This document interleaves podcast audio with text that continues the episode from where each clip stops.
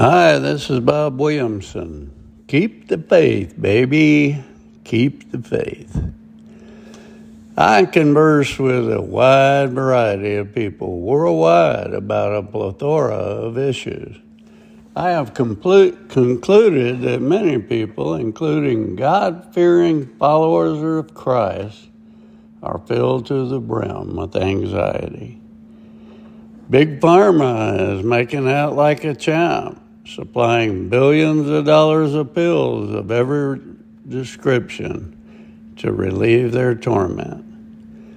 But the temporary relief comes at a price, which generally entails taking more and stronger happy pills. That none of it makes anyone happy for very long and can result in addiction all too easily. I once conversed with a lady who was frantic over her son and wanted a quick solution to getting him off drugs. I told her there were no quick solutions, and as a first step, that he needed to quit hanging around with thugs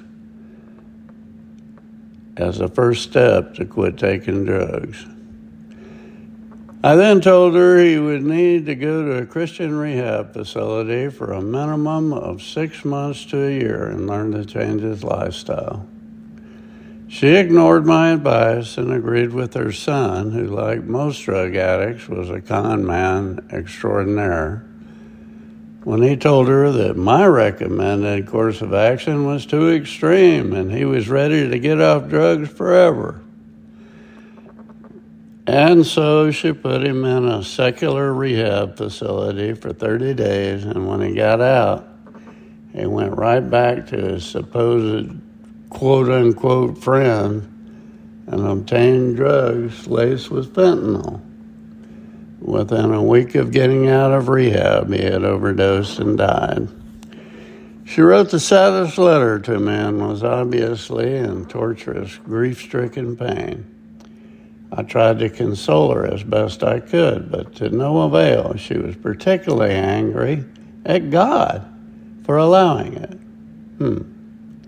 That seems odd to me. When some people encounter tragedy in their lives, they seem to run away from God, when by any rational logic, they should be running towards Him. Why isn't the anger aimed at Satan, the author of sin and suffering? I suffered from anxiety before becoming a Christian. Jesus changed my life, but early on, especially when I began founding businesses with no startup capital and family and friends started suffering health maladies, I confess I suffered anxiety. It became like an addiction to me and was almost second nature to worry. But one day I was studying my Bible and I read this passage, Luke 12 25. Who of you, by worrying, can add a single hour to your life? Since you cannot do this very little thing, why do you worry about the rest? Consider how the wildflowers grow. They do not labor or spin. Yet I tell you, not even Solomon in all his splendor was dressed like one of these. If that is how God clothes the grass of the field, which is here today and tomorrow is thrown into the fire, how much more will he clothe you, you of little faith? And do not set your heart on what you will eat or drink, do not worry about it, for the pagan world runs after all such things.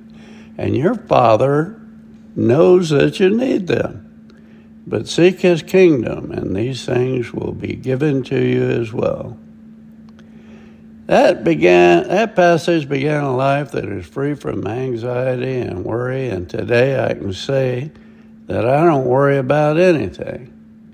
I dread going through some things like a hurricane or my recent surgery, but I do not worry about the outcome. My anxiety medication comes from walking through fields, admiring God's handiwork, and observing His amazing wildlife, or perhaps hooking a nice fish and cooking that bad boy up for dinner.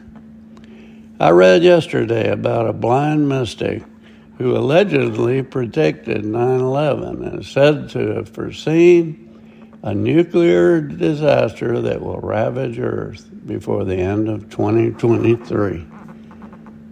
Baba Vanga, a blind Bulgarian woman, is rumored to have predicted some of the biggest events in world history. She died more than a quarter of a century ago, but many of her predictions are said to have come true long after her death. Now her followers claim that Baba Vanga foresaw a devastating nuclear disaster that will unfold this year.